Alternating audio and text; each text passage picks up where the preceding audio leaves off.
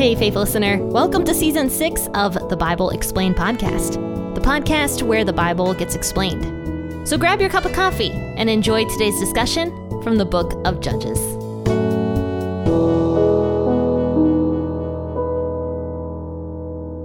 Good morning, friends and faithful listeners. You've tuned in to the Bible Explained podcast with your host, Jenn, who happens to be me.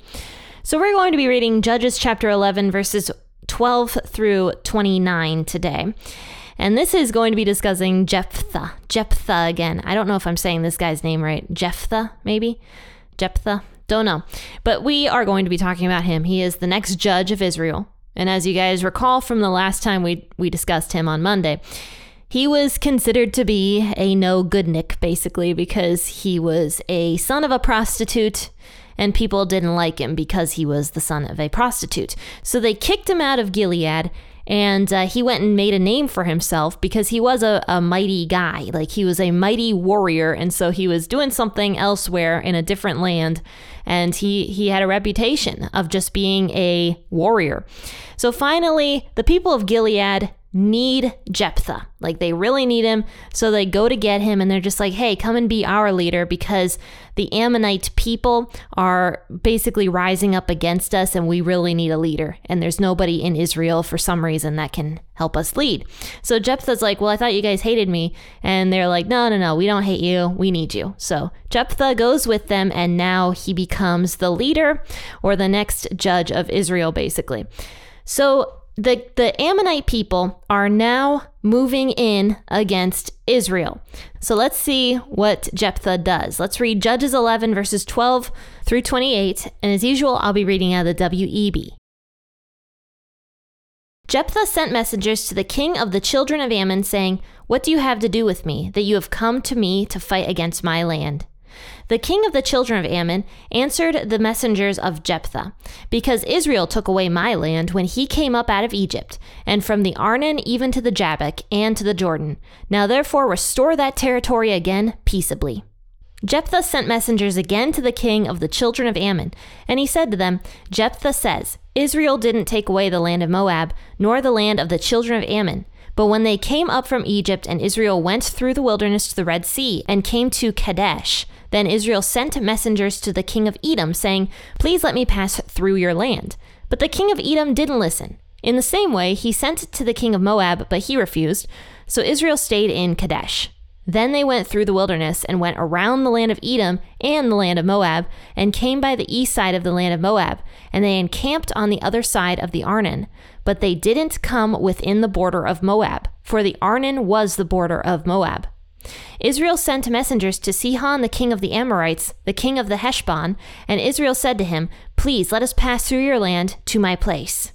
But Sihon didn't trust Israel to pass through his border, but Sihon gathered all of his people together and encamped in Jahaz and fought against Israel. Yahweh, the God of Israel, delivered Sihon and all of his people into the hand of Israel, and they struck them. So Israel possessed all the land of the Amorites, the inhabitants of that country. They possessed the border of the Amorites, from the Arnon even to the Jabbok, and from the wilderness even to the Jordan. So now Yahweh, the God of Israel, has dispossessed the Amorites from before his people Israel. And should you possess them? Won't you possess that which Chemosh, your God, gives you to possess? So whoever Yahweh, our God, has dispossessed from before us, them we will possess. Now, are you anything better than Balak, the son of Zippor, king of Moab? Did he ever strive against Israel, or did he ever fight against them? Israel lived in Heshbon and its towns, and in Aroer and its towns, and in all the cities that are along the side of the Arnon for 300 years. Why didn't you recover them within that time? Therefore, I have not sinned against you, but you do me wrong to war against me. May Yahweh the judge be judged today between the children of Israel and the children of Ammon. However, the king of the children of Ammon didn't listen to the words of Jephthah which he sent. So I want to read a psalm for you guys, Psalm 24, which I think kind of relates to what we're about to talk about today. Psalm 24, verses 1 and 2 say, The earth is the Lord's and everything in it, the world and all who live in it, for he founded it on the seas and established it on the waters. So that means that every single thing was created by God on earth, and all of earth actually belongs to God, and so does every single person that God created. Everything that we have, everything we are, actually belongs to God because He made us. So keep that psalm in mind as we talk about today's topic. So it says that Jephthah, he goes back with uh, the Gilead men, and he's in this area of Mizpah. So he sends a message to the king of the Ammonites who has suddenly decided to war against Israel. And so Jephthah's like, okay, what's the problem here? Like, why are you just randomly warring against us? And the Ammonite king says to Jephthah, Because Israel took away my land when he came up out of Egypt, from the Arnon even to the Jabbok and to the Jordan, now therefore restore that territory again peaceably. So the, the king is like, Okay, look, you guys, when you came up out of Egypt 300 years ago, you took our land. That was actually ours. It's been ours the entire time. You moved in, you took it from us, and so now give it back. Otherwise, I will take it from you. And man, don't we hear that argument all the time? Like in today's day and age, we're always like, oh, those people on that nation uh, took that land from the people who lived there before them. We hear that same thing all the time nowadays. So it's it's just the same arguments over and over and over. People haven't really changed very much at all, have they? So Jephthah sends another message to the king, and this one's a very long one. And he goes into the history of Israel, and he's like, No, uh, Israel didn't take any land from you guys because this land was given to us by God. In fact, the Israelites were trying to be very peaceful when they were moving towards the promised land. And it was all these other kings that came and attacked us just because we existed and were nearby. And he's like, Look, the king of the Amorites warred against us. We had no qualms with them. We had nothing to do with them, and they warred against us. And so we won. We won against them, and we took that land. So you have no claim to it whatsoever, is what he says. And here's what's really interesting about this it's actually verse 23 it says, So now Yahweh, the God of Israel, has dispossessed the Amorites from before his people Israel, and should you possess it? So he's like, We won in that battle. God dispossessed those people, the Amorites, and we took it. So why should you take it? Why do you have more right to that land than we do? And then he says, in verse 24, wouldn't you possess the land which Chemosh, your God, gave you to possess? So he reminds them of their God, who happened to be Chemosh. And he's like, you know, you guys worship your God, Chemosh. And if Chemosh was like, hey, go take this land that I'm about to give you, wouldn't you go and take that land? Of course you would. You would absolutely go and take that land for yourselves. If your God happened to say that that land belonged to you, and our God, Yahweh, said that this land belonged to us, so we went and took it.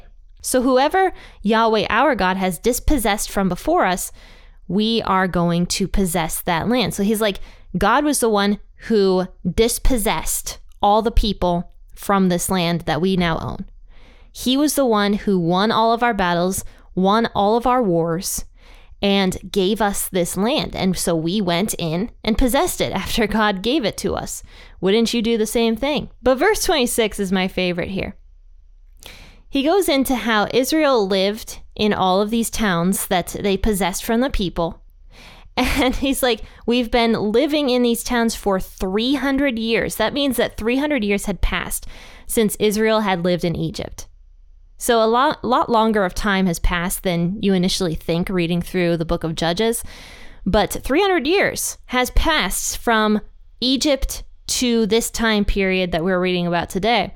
So Jephthah's like, okay, you've had 300 years to possess the land. So why didn't you go and possess it? Why didn't you do it? You've had 300 years.